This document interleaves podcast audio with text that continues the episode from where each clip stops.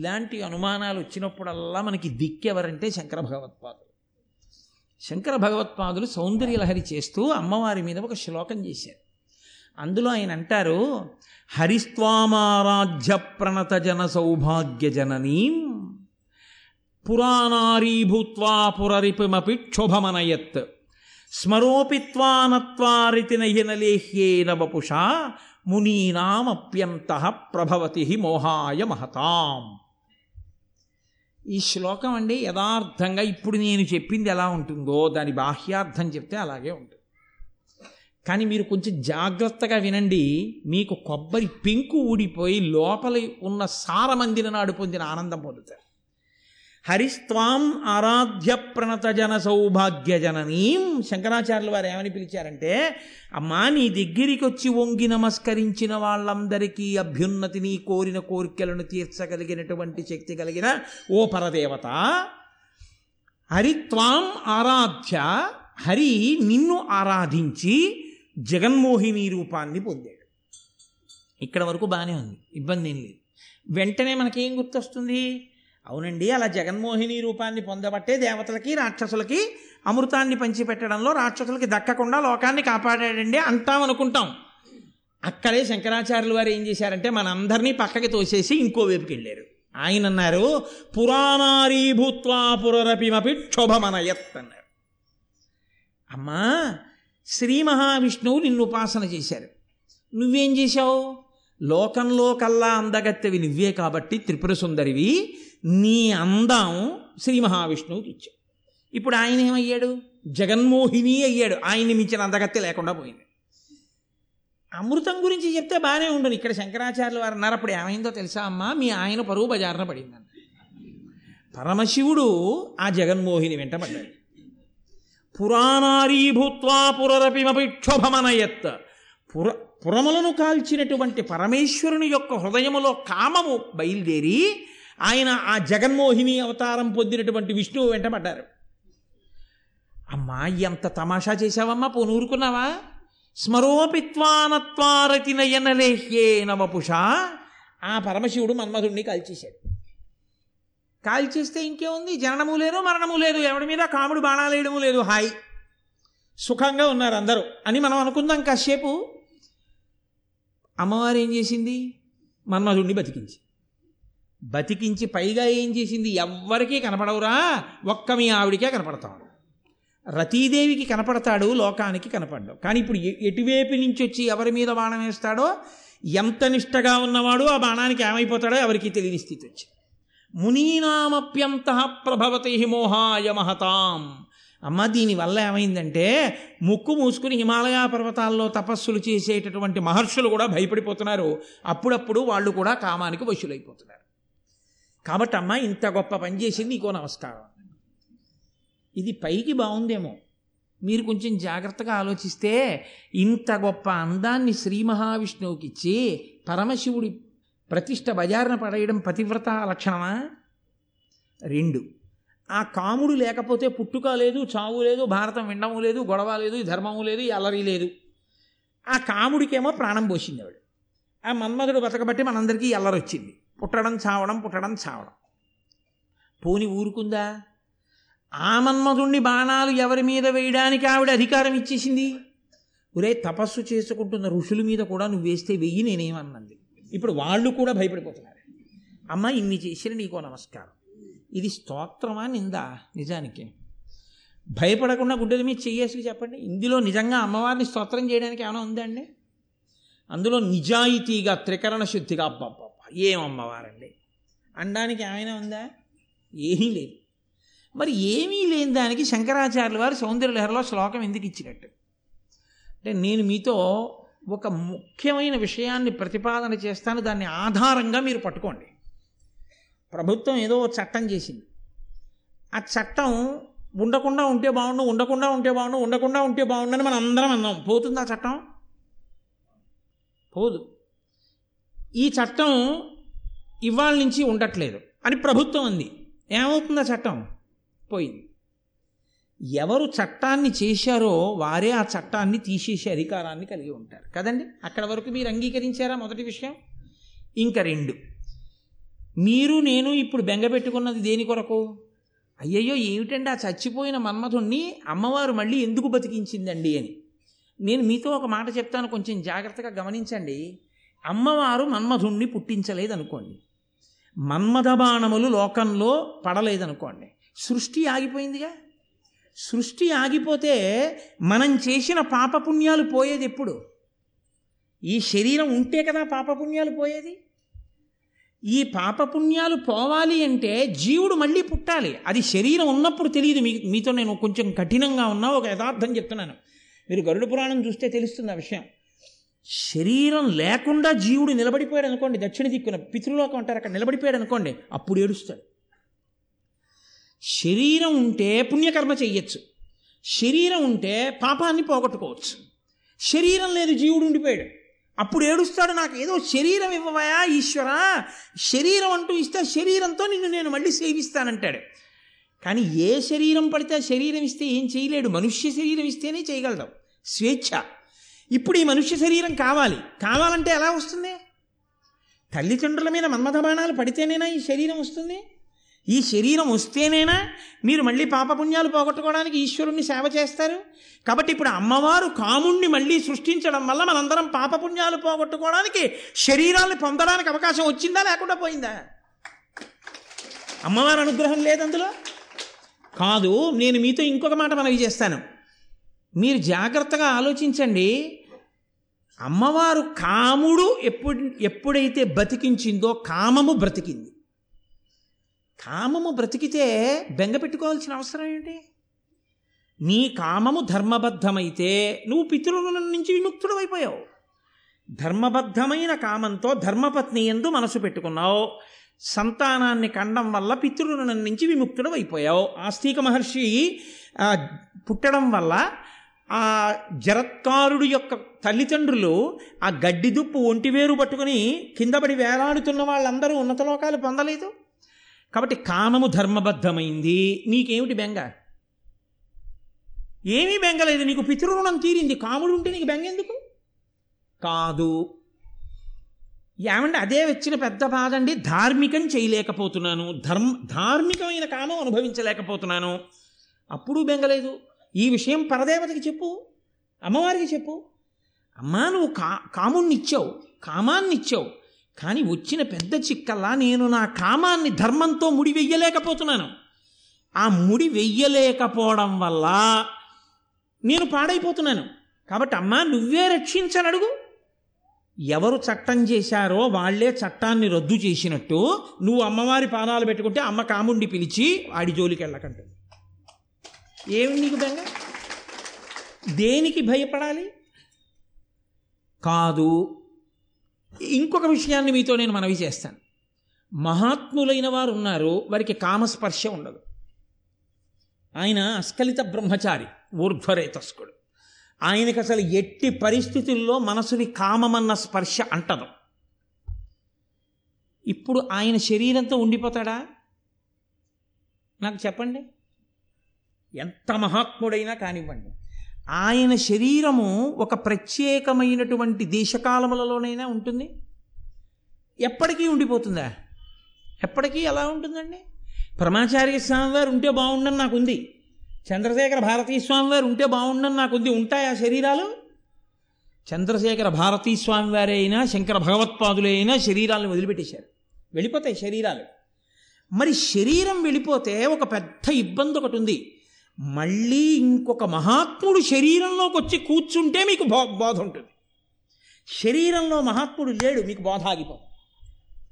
ఆయన ఇప్పుడు శరీరంతో ఉన్నారనుకోండి పరమాచార్య స్వామి వారు మనం ఆయన ఏ పల్లకయో ఎక్కించి మనందరం కాకినాడ తీసుకొస్తే ఆయన అనుగ్రహ భాషణం చేస్తారు. శరీరంలో లేరు పరమాచార్య స్వామి. ఇప్పుడు ఆయన ఎలా మాట్లాడతారు? మాట్లాడడం కుదరదు. కాబట్టి మహాత్ముల పరంపర నడవాలి. మళ్ళీ మళ్ళీ మళ్ళీ మళ్ళీ మహాత్ములు రావాలి. ఇప్పుడు కూడా ఈ క్షణంలో మనకి కూడా మహాత్ములు ఉండాలి. ఉండి వాళ్ళు మాట్లాడితేనే మన తప్పులు మనకి తెలిసి మనం దిద్దుకుని మనం ధర్మ మార్గంలోకి పెడతాం కానీ అలా చెప్పి మాట్లాడేటటువంటి మహాత్ముడు ఎలా వస్తాడు? ఆయన శరీరంలోకి రావాలంటే ఆయన తల్లిదండ్రుల మీద కాముడి బాణాలు పడవలసిందే. పరిపూర్ణ హృదయంతో స్త్రీ పురుషులిద్దరూ ఒండరులు సంగమించకపోతే పరిపూర్ణమైన ఆరోగ్యమైన శిశువు పుట్టడో విముఖులై సంగమిస్తే తేజోవంతుడు ఆరోగ్యవంతుడైన శిశువు పుట్టడం. అలా కలవలేదు కాబట్టే వ్యాసుడే సంగమించిన సత్సంతానం కలగలేదు మహాభారతంలో. వెలవెలబోతే పాండురాజు పుట్టాడు కళ్ళు మూసుకుంటే ధృతరాష్ట్రుడు పుట్టాడు. కాబట్టి పరిపూర్ణ హృదయంతో కలవాలి. పరిపూర్ణ హృదయంతో ఒక మహాపురుషుడు ఒక స్త్రీతో సంగమిస్తే తప్ప ఆయన వీర్యము స్ఖలనం అవ్వాలంటే ఆయనకి కామం కలిగి తీరాలి. ఆయనకి కామం కలిగితేనే ఆయన తేజస్సు వేరొక స్త్రీలోకి వెడుతుంది. వెడితేనే ఇంకొక మహాత్ముడు పుడతాడు. ఇంకొక మహాత్ముడు పుడితే తప్ప మీకు మాట్లాడేవాడు లేడు. మీకు రాసేవాడు లేడు. మీకు చెప్పేవాడు లేడు. అప్పుడు లోకం ఏమైపోవాలి? కాబట్టి ఇప్పుడు ఒక మహాత్ముడు పుట్టాలి అంటే ఆ మహాత్ముడు పుట్టడానికి యోగ్యమైనంత తేజస్సు కలిగిన ఇంకొక మహాపురుషుడిలో కామం కలగాలి. ఆయనకి కామం కలగదు. ఎందుకని అంటే ఆయన మహాపురుషుడండి. పరాశరుడికి కామం ఎందుకు కలుగుతుంది? ఒక్కనాటికి కలగదు. పరాశర మహర్షి వంటి మహాత్ముని యొక్క తేజస్సుని పట్టగలిగిన క్షేత్రం ఏర్పడాలి. అందుకని కారణజన్మురాల్ని సృష్టించాలి. కారణజన్మురాలు పుట్టాలి అంటే ఉపరిచరవసు వంటి మహాపురుషుని యొక్క వీర్యం గిరికలోకి కాదు వెళ్ళవలసింది. శాప విమోచనం కావలసినటువంటి అద్రికలోకి వెళ్ళి అద్రిక నుండి మత్స్యగంధి పుట్టి మత్స్యగంధి వంటి ఉపరిచర వసువు యొక్క వీర్యమునకు జన్మించినటువంటి గొప్ప క్షేత్రంలోకి పరాశరుని యొక్క తేజస్సు ప్రవేశిస్తే ఈ క్షేత్రబీజ సంపర్కము చేత వేరొక మహాపురుషుడైన వేదవ్యాసుడు పుడతాడు. ఆయన పుడితే మీరు నేను తరిస్తాను. ఇప్పుడు పరాశర మహర్షిలో కామం కలగాలి. ఆయన కలుగుతుందా? ఒక్కనాటికి కలగదు. సత్యవతిని చూడగానే ఆయన మనసులో కామ ప్రచోదనం కలిగితే తప్ప వ్యాసుడు రాడు. వ్యాసుడు వస్తే తప్ప మీకు నాకు భారతం లేదు వేద విభాగం లేదు అష్టాదశ పురాణములు లేవు. ఇప్పుడంతటి మహాపురుషుడి మనసు కదపగలిగినదెవరు? ఎవరు చట్టం చెయ్యగలరో ఎవరు రద్దు చేయగలరో వారే చెయ్యాలి. కాబట్టి ఇప్పుడు పరదేవత ఏం చేయాలి అంతటి మహాత్ముడి మనసు కామప్రచోదనం పొందేటట్టు చెయ్యాలి. కాబట్టి ఎవరు చేసిందని గుర్తు. పరాశక్తి చేస్తోంది ఈ కదలికలన్నీ. ఆయన మనసు సత్యవతి ఎందు లగ్నమైతే సద్యగర్భమునందు వేదవ్యాసుడు పుడతాడు. ఆ వేదవ్యాసుడు పుడితే తప్ప మనకెవ్వరికీ లోకంలో జ్యోతి వెలగదు. మనకేమి తెలియదు. వ్యాసుణ్ణి పక్కన పెట్టేశారనుకోండి మీరు. అంతే. పురాణములు లేవు. వేద విభాగం లేదు. భారతం లేదు. భాగవతం లేదు. ఇప్పుడు నాకు చెప్పండి మీరు ధర్మం నేర్చుకోవడానికి ఏముంది మీకు? ఏమీ లేవు. కాబట్టి పాడైపోయేది ఎవరు? వ్యాసుడు పుట్టకపోతే మనమే పాడైపోతాం. మనం అందరం బాగుపడాలని వ్యాసుడు పుట్టేటట్టు పరాశర మహర్షి యొక్క మనసులో కామము పరిపూర్ణంగా కలిగితే తప్ప సంతోషంగా ఆయన సత్యవతితో కలిస్తే తప్ప అంతటి మహాత్ముడు జన్మించడు. అందుకని ఆయనలో కామ ప్రచోదనం ఎంతవరకు అవసరమో అంతవరకే చేసింది పరాశక్తి. ఒక్క వ్యాసజననం వరకే. ఇంకా తర్వాత పరాశరుడికి ఎప్పుడూ కామం లేదు. అంటే అప్పుడు మీరు ఏమనుకోవలసి ఉంటుంది?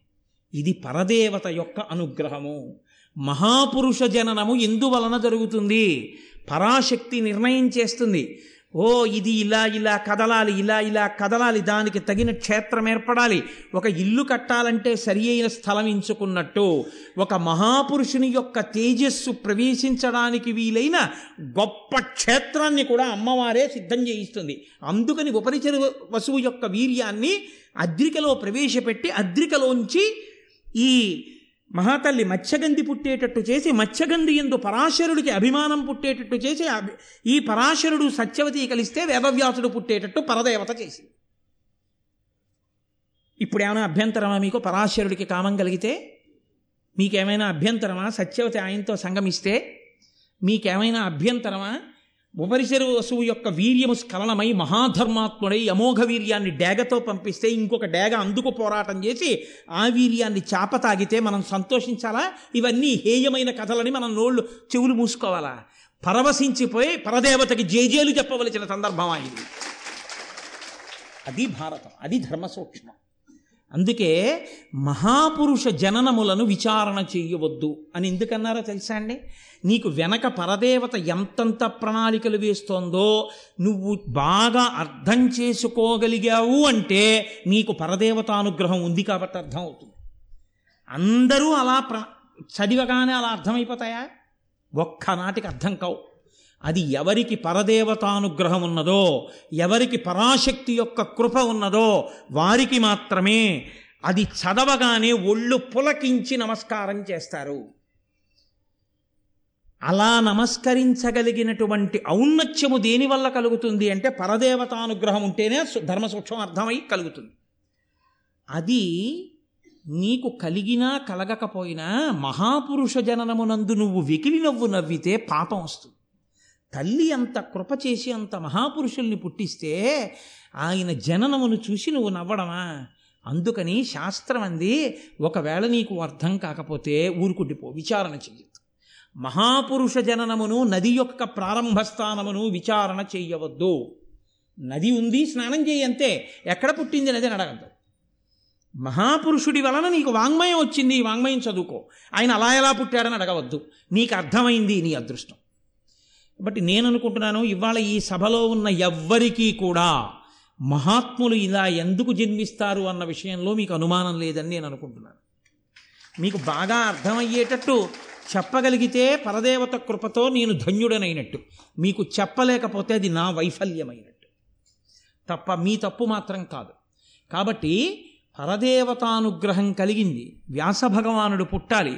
ద్వాపరయుగం అయిపోతోంది. కలియుగం ప్రారంభం అయిపోతుంది ఇంకా. కలియుగంలో కలిపురుషుడు విజృంభిస్తాడు. ధర్మం చెప్పేవాడు లేడు. ధర్మం చెప్పేవాడు కావాలి. ఆయుర్దాయం తగ్గిపోతుంది. వేదాన్నంతటిని ఎవరూ చదవలేరు. వేదాన్ని విభాగం చేసి ఉన్న ఆయుర్దాయంలో వేదం చదువుకునేటట్టుగా వేదాన్ని ఇవ్వగలిగిన వాడు ఉండాలి. అష్టాదశ మహాపురాణములను ఇవ్వగలిగిన వాడు ఉండాలి. భారతం చెప్పగలిగిన వాడు ఉండాలి. శిష్యుల్ని తానే తయారు చేసుకోగలగాలి. మహాపురుషుడై స్వార్థత్యాగి అయిన వాడు కావాలి. అటువంటి వాడు పుట్టాలంటే ఎంతటి మహాత్ముడి తేజస్సు కదలాలి. కాబట్టి ఆయన ఎందు కామము ఆవిడ కల్పించింది. పరదేవత కల్పించింది. అటువంటి మహాపురుషుడి తేజస్సు కదిలినా ఆ తేజస్సుని పట్టగలిగిన క్షేత్రం ఇది. అందుకని ఆ క్షేత్రాన్ని కూడా ఆవిడే సిద్ధం చేసింది. వేరొక మహాత్ముని తేజస్సు కదిపి అది అద్రిక మింగి అద్రిక కడుపులో పెరిగితే అద్రికకి శాప విమోచనం అవుతుంది అప్సరసా గర్భము నుంచి బయటికి వచ్చింది కాబట్టి దాశరాజు దగ్గర పెరిగితే యమునా నది దాటుతున్నప్పుడు పరాశరుని యొక్క హృదయము ఆమె ఎందు నిలబడింది. సరిక్కడ వరకు బాగుందండి. మీరు సౌందర్యలహరిలో కదా మొదలెట్టారు. మరి పరమశివుడి పరువు బజార్న పడేయడంలో? మరి అక్కడ అమ్మవారు ఏం చేసినట్టు? అంటే పురాణారీ భూత్వా పురరపిమపి అంతటి పరమేశ్వరుడు కాముణ్ణి కాల్చిన వాడిలో కూడా కామం పుట్టించి జగన్మోహిని వెంట పరిగెత్తేటట్టు అమ్మవారే చేసింది. అందులో ఏం అనుమానం లేదు. ఎందుకు చేసింది? ఆయన పరువు బజార్న పారాయడానికి కాదు. హరి హరుడు ఇద్దరూ కలిస్తే తప్ప మహిషిని సంహరించగలిగిన అయ్యప్ప పుట్టరు. అయ్యప్ప పుట్టాలంటే వాళ్ళిద్దరి యొక్క వాళ్ళిద్దరూ స్త్రీ పురుషులుగా ఒండరులు అభిమానంతో చూసుకోవాలి. పరమశివుడు తన భార్య వంక తప్పలా చూడటం. తనాందంతో విష్ణువు కనపడాలి. కనబడితే పుంస్వరూపంలో విష్ణువు విష్ణువు స్త్రీ స్వరూపంలో వైష్ణవి నారాయణి అమ్మవారు. పార్వతీదేవి అందుకని తన అన్నగారి ఎందు తనాందాన్ని ప్రవేశపెట్టి విష్ణువు ఆడదానిగా కనబడితే పరమశివుని యొక్క తేజస్సు కదిలితే వీళ్ళిద్దరికీ కలిపి ధర్మశాస్త్ర అయినటువంటి అయ్యప్ప స్వామి జన్మిస్తే ఆయన వలన మహిష సంహారం జరిగితే ఈ లోకాలు ప్రశాంతంగా ఉండాలి. అందుకునమ్మా పురాణారీభూత్వా పురరపిమపి క్షోభమనయత్ స్మరోపిత్వా నత్వా రతినయన లేహ్యేన వపుష. పరమశివుడు మన్మధుణ్ణి కాలిస్తే నువ్వు బతికించావమ్మా నువ్వు బతికించి ఉంచకపోతే మాకు ఈ శరీరం ఎక్కడిది? సౌందర్యలహరి చదవడం ఎక్కడిది? మహాభారతం వినడం ఎక్కడిది? మా పాపపుణ్యాలు పోగొట్టుకోవడం ఎక్కడిది? మేము భక్తిని పొందడం ఎక్కడిది? ధర్మం తెలుసుకోవడం ఎక్కడిది? జ్ఞానాన్ని పొందడం ఎక్కడిది? ఇది లేని నాడు మోక్షం ఎక్కడిది? ఇవన్నీ పొందామంటే తల్లి నువ్వు మహాపురుషుల ఎందు ఎంత అవసరమో అంతవరకు ఒక్క పర్యాయం కామం సృష్టించి ఇంకా మళ్ళీ ఆయన జోలికి ఆవిడ వెళ్ళలేదు. ఆయన అలాగే మహానుభావుడే వెళ్ళిపోయాడంతే పరాశరు అంటే మన కొరకు ఎంత అవసరమో అంతవరకు ఆయన మనసు కదిలేట్టు చేసినటువంటి పరదేవతానుగ్రహాన్ని మీరు వింటున్నారని గుర్తు.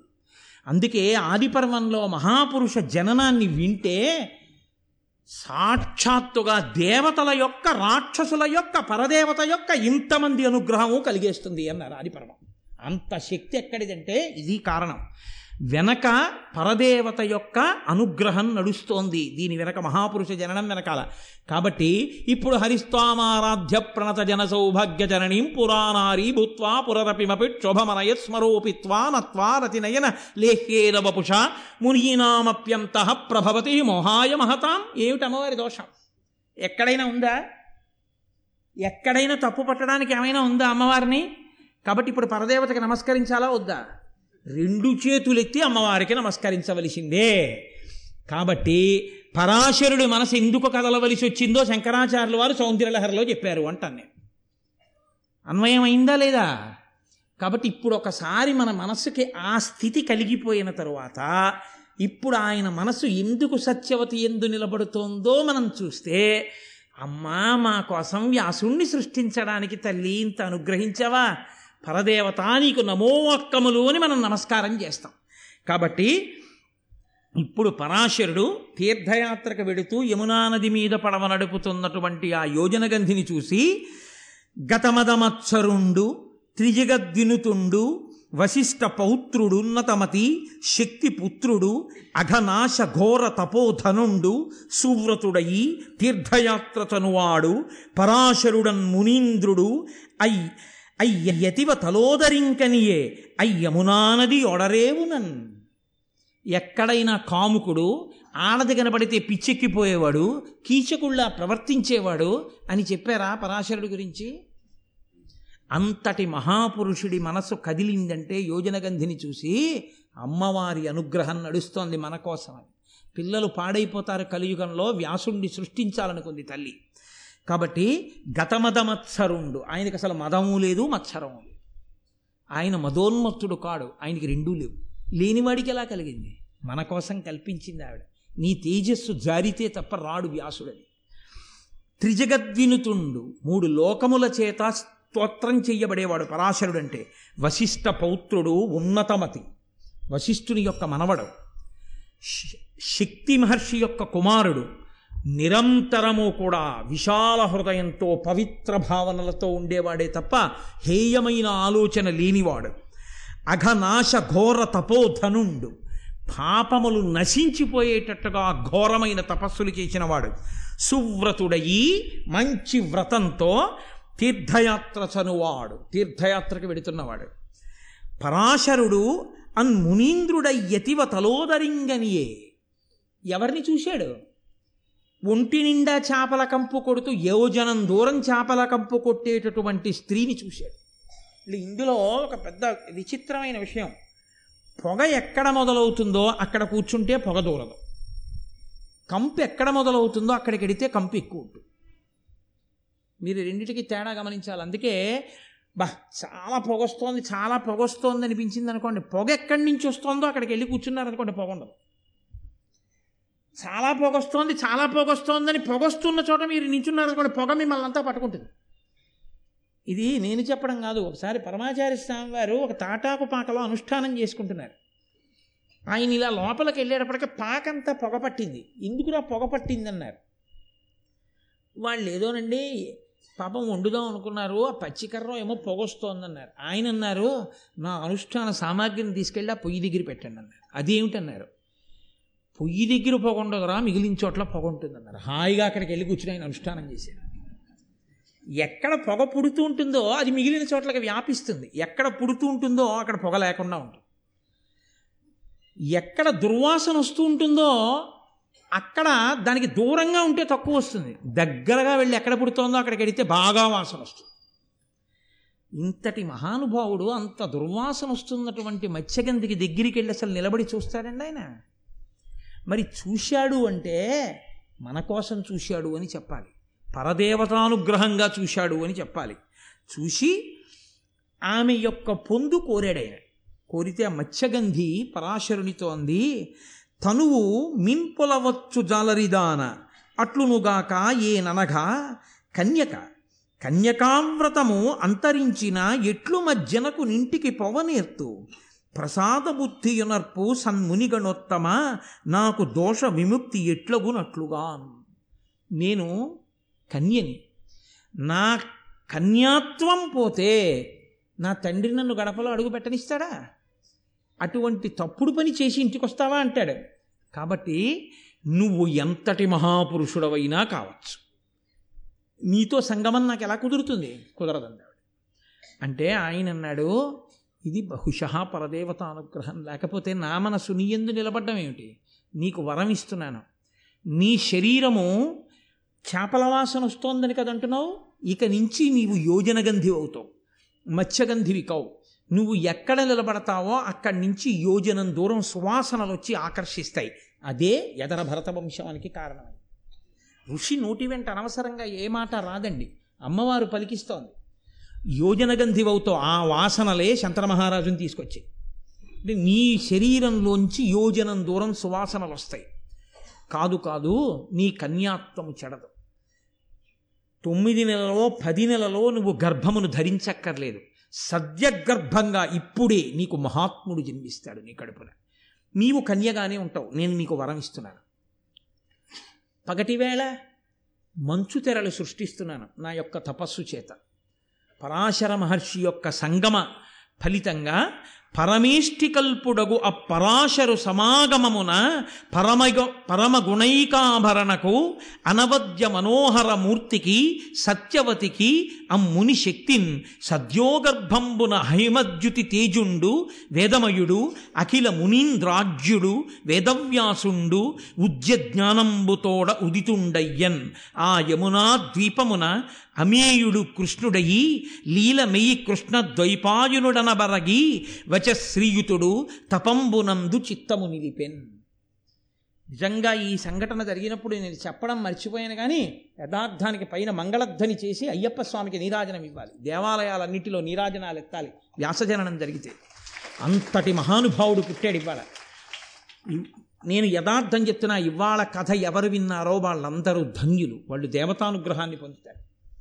కాబట్టి ఆ పరమేశ్వరుడై పరమేష్టి సమానుడైనటువంటి బ్రహ్మ సమానుడైనటువంటి పరాశర మహర్షి యొక్క అనుగ్రహం చేత సద్యోగర్భంలో అద్యుతి తేజుండు సాక్షాత్తు సూర్యునితో సమానమైనటువంటి తేజస్సు కలవాడు పుట్టుకతోనే నాలుగు వేదములను నేర్చుకుని పుట్టినటువంటి వాడు. అసలు పుడుతూనే ఆయన వేదమయుడు. ఆయనకి వేదాలన్నీ వచ్చు. వ్యాసో నారాయణ స్వయం సాక్షాత్తు నారాయణుడు పుట్టాడు.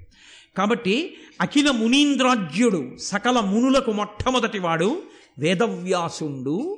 బుద్ధ్య జ్ఞానంబుతోడ ఉదితుండయ్యన్. పుట్టుకతోనే మహాజ్ఞానంతో పుట్టాడు మహానుభావుడు.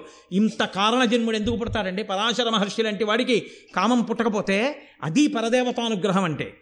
కాబట్టి ఆయమునా ద్వీపమున అమేయుడు కృష్ణుడగి లీల మీన్ కృష్ణద్వైపాయునుడన బరిగి వచశ్రీయుతుడు తపమునందు చిత్తము నిలిపెన్.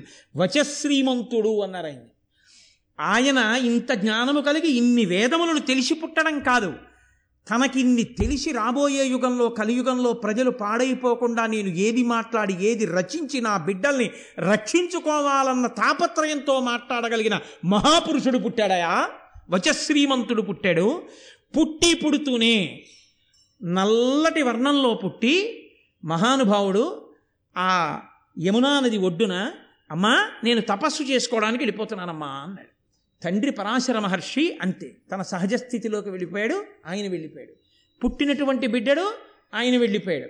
ఇటువంటి మహాపురుష సంపర్కం చేత మహాపురుష జననం చేత ఆమె యోజనగంధి అయింది. ఆమె కన్యాత్వము చెడలేదు.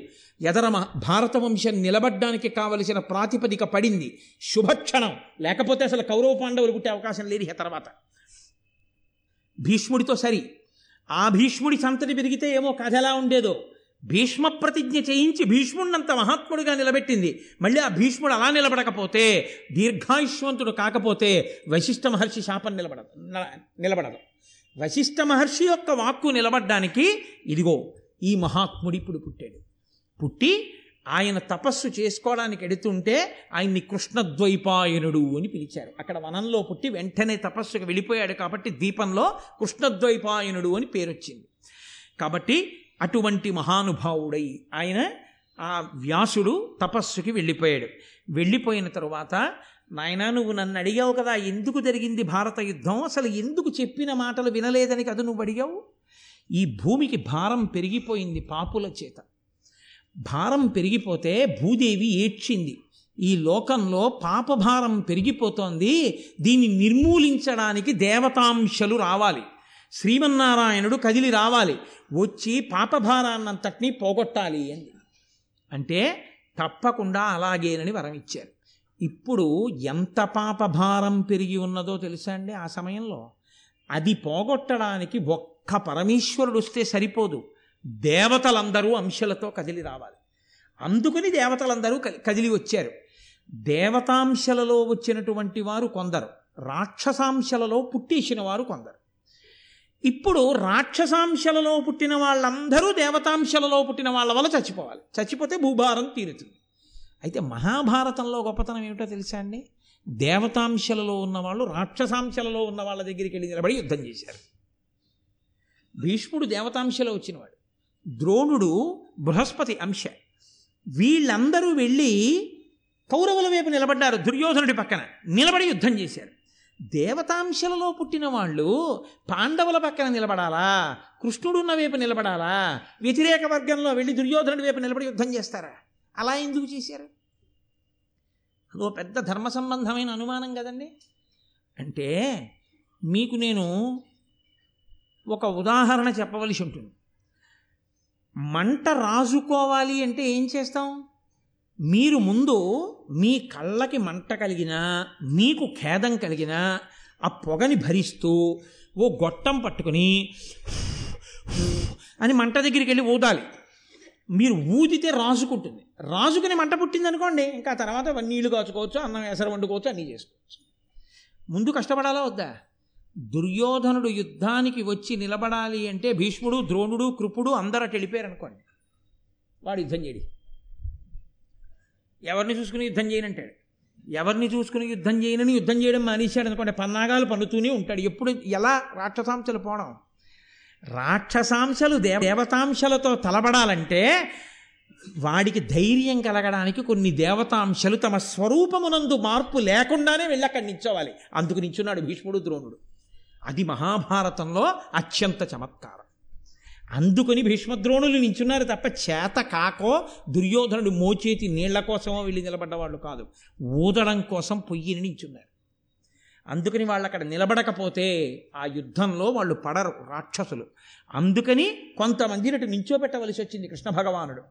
కాబట్టి మహానుభావ ఎలా పుట్టారో తెలుసా? పుట్టిన వాళ్ళందరూ అదిగో కృష్ణ భగవానుడు జన్మించాడు. యాదవ వంశంబున జగదాదిజుడగు విష్ణుదేవునంశంబున ఉత్పాదిల్లే కృష్ణుడు అపగతఖేదుడు వసుదేవ దేవకీ దేవులకు అపగతఖేదుడు అంటే అసలు దుఃఖమే లేనివాడు. ఎన్నడూ దుఃఖం లేనటువంటి పరమాత్మ ఈ లోకంలో ధర్మాన్ని స్థాపించడం కోసం దేవకీ వసుదేవులకి కుమారుడిగా పుట్టాడు. ఆ తర్వాత శ్రీ వెలుగరోహిణికి వసుదేవున ఉదయించి విష్ణు దేవాంశమునన్ భూవంజుడనంతుడు బలదేవుండు ప్రళంబ ముఖ్య దితి దితిజాంతకుడై. ప్రళంబుడు మొదలైనటువంటి రాక్షసుల్ని సంహరించడానికి ఆదిశేషుడు బలరాముడి అనబడేటటువంటి పేరుతో ఆదిశేషుని యొక్క అంశ బలరాముడిగా రోహిణీ వసుదేవులకు జన్మించింది. సనత్కుమారుడు ప్రద్యుమ్నుడిగా వచ్చాడు. పదహారు వేల మంది అప్సరసలు గోపికలుగా వచ్చారు. దేవతలే యదు వృష్ణి భోజ అంధక కులాలలో రాజులుగా వచ్చారు వంశాలలో. వసువులలో ప్రభాసుడు అనబడేటటువంటి ఒక గొప్ప వసువు భీష్మాచార్యుడిగా వచ్చాడు. దేవతల గురువైన బృహస్పతి ద్రోణాచార్యుడిగా వచ్చాడు. కామము క్రోధము కలగలిసి ఉంటే ఎంతో ప్రమాదం. ఈ రెండు కలగలిస్తే పుట్టినవాడు అశ్వత్థామ. ఏకాదశ రుద్రుల అంశలో పుట్టినవాడు కృపాచార్యుడు. అందుకే కురుక్షేత్ర యుద్ధంలో అందరూ మడిసిపోయినా కృపాచార్యుడు మాత్రం ఎప్పటికీ గురుత్వం వహించాడు. పరీక్షిత్తు కూడా గురువు కృపాచార్యుడు. కాబట్టి ఏకాదశ రుద్రాంశలో వచ్చినవాడు కృపుడు. సూర్యుని యొక్క అంశలో వచ్చినవాడు కర్ణుడు. హంసుడు అనబడేటటువంటి గంధర్వుడు ధృతరాష్ట్రుడిగా వచ్చాడు. మతి గాంధారిగా వచ్చింది. కలిపురుషుడు దుర్యోధనుడిగా పుట్టాడు. పౌలస్య భాతృవంశమంతా కూడా రాక్షసులందరూ కలిసి దుర్యోధనుని యొక్క సోదరులుగా వచ్చారు. హిరణ్యకశిపుడు శిశుపాలుడిగా పుట్టాడు. సంహ్లాదుడు శల్యుడిగా పుట్టాడు. విప్రచిత్తి జరాసంధుడిగా పుట్టాడు. కాలనీమి కంసుడిగా పుట్టాడు. శ్రీ మహాలక్ష్మి రుక్మిణిగా పుట్టింది. స్త్రీ పుంస రెండు రూపములు కలిసి ఉండేటటువంటి వాడు అటువంటి రూపము కలిగినటువంటి వాడు ఒక దేవత శిఖండిగా పుట్టాడు. మరుద్గణాంశతో పుట్టినటువంటి వాడు పాండురాజు. మాండవ్యుని యొక్క శాపం వలన యమధర్మరాజు గారు మళ్ళీ పుట్టవలసి వస్తే విదురుడిగా పుట్టాడు. సిద్ధి బుద్ధి ఇద్దరు కుంతి మాదిరిగా పుట్టారు. అదిగో ఆ మరు అనేకమైనటువంటి దేవతల అనుగ్రహంతో ధర్మ యమధర్మరాజు గారి యొక్క అంశగా ధర్మరాజు. వాయుదేవుని అంశలో భీముడు ఇంద్రుని అంశలో అర్జునుడు అశ్వనీ దేవతల యొక్క అంశంలో నకుల సహదేవులు. అలాగే సాక్షాత్తు శ్రీరూపంగా లక్ష్మీస్వరూపంగా సంపద రూపంగా యాజ్ఞసేని జన్మించింది. యాజ్ఞసేని అంటే ద్రౌపది. ద్రౌపదీదేవి ఆవిడ యజ్ఞంలోంచి ఆవిర్భవించింది. అగ్ని దృష్టద్యుమ్నుడిగా వచ్చాడు. మరుత్తులు ద్రుపద సాత్యకి విరాటులుగా వచ్చారు. ఇంతమంది దేవతలు కాకుండా ఇంకా ఎంతమంది దేవతలు ఎంతమంది రాక్షసులో ఈ భూమి మీద రాక్షసాంశలతో అవతరించిన వాళ్ళని మట్టు పెట్టడానికి దేవతలందరూ ఇన్ని అంశాలలో జన్మించారు. శ్రీ మహావిష్ణువు శ్రీకృష్ణ భగవానుడిగా ఆవిర్భవించాడు. అందువల్ల నాయన వీళ్ళు మాట వినకపోవడం అన్నది అక్కడ వచ్చింది రాక్షసాంశలలో ఉన్నవాళ్ళు. అందుకని వాళ్ళు మాట వినరు.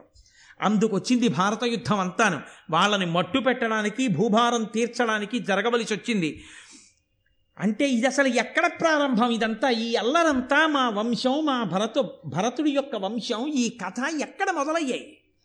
దాని విశేషం ఏమిటో నాకు చెప్పండి అన్నాడు జనమేజయుడు. పొంగిపోయాడు మరి ఇంతటి మహానుభావుడు వైశంపాయనుడు వ్యాసుడు దొరికినప్పుడు కదండి చెప్పించుకోవాలి? లే లేనప్పుడు ఎక్కడ వింటాం? వినాలని కోరుకుంటే మాత్రం కాబట్టి చెప్పండి అన్నాడు. అంటే ఆయన ఎక్కడికి తీసుకెళ్ళి ప్రారంభం చేశాడో తెలుసా అండి? పూర్వం దేవతలకి గురువైనటువంటి బృహస్పతికి ఒక కుమారుడు. ఆయన పేరు కచుడు. రాక్షసులందరికీ గురువు శుక్రాచార్యుల వారు.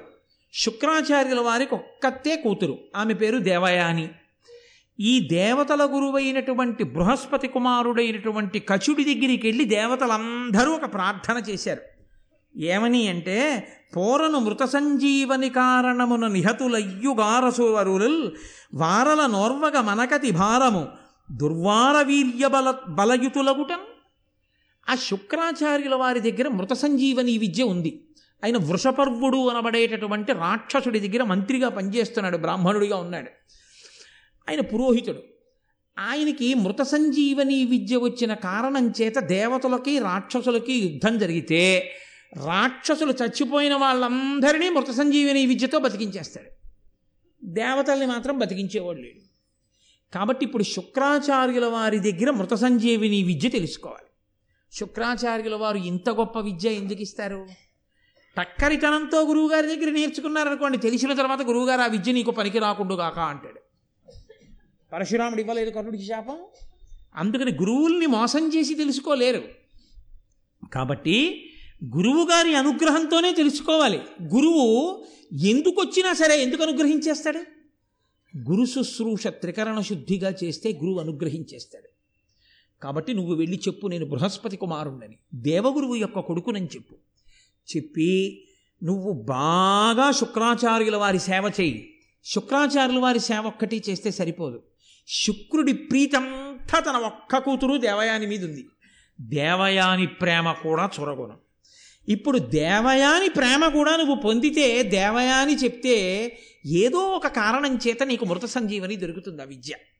కాబట్టి త్రికరణ శుద్ధిగా ఇద్దరినీ సేవించు గురువుగారి గురుగారి కూతుర్ని కూడా. అంటే తప్పకుండా చేస్తానని కచుడు శుక్రాచార్యుల వారి దగ్గరికి వెళ్ళాడు. ఎవరైనా బృహస్పతి కొడుకు. బృహస్పతి ఎవరు? దేవతల గురువు. వెళ్ళి దాపరికం లేదు.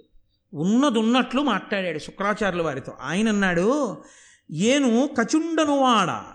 మహానియమ సమన్వితుడా బృహస్పతి సుతుడన్ మానుగ వచ్చితి నీకును భానునిభా శిష్యవృత్తి పనిసేయంగన్.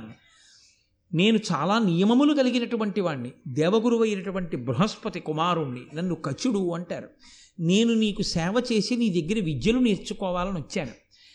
కాబట్టి నా నా మీకు సేవ చేసే అదృష్టం నాకు ఇవ్వండి అని అడిగితే మనం ఏమనుకుంటామంటే శుక్రుడు వికటాట్టహాసం చేస్తాడు. ఏం మీ నాన్న చేత కాలేదా నా అడిగిరికి పంపించాడా? మీ నాన్న చెప్పలేకపోయాడా? అంటాడని మనం అనుకుంటాం. కానీ గురువు అన్నవాడు ఎంత గొప్పగా ఉంటుందో చూడండి. ఆయన హృదయం శుక్రాచార్యులు వారు అన్నాడు. బృహస్పతి మహానుభావుడు.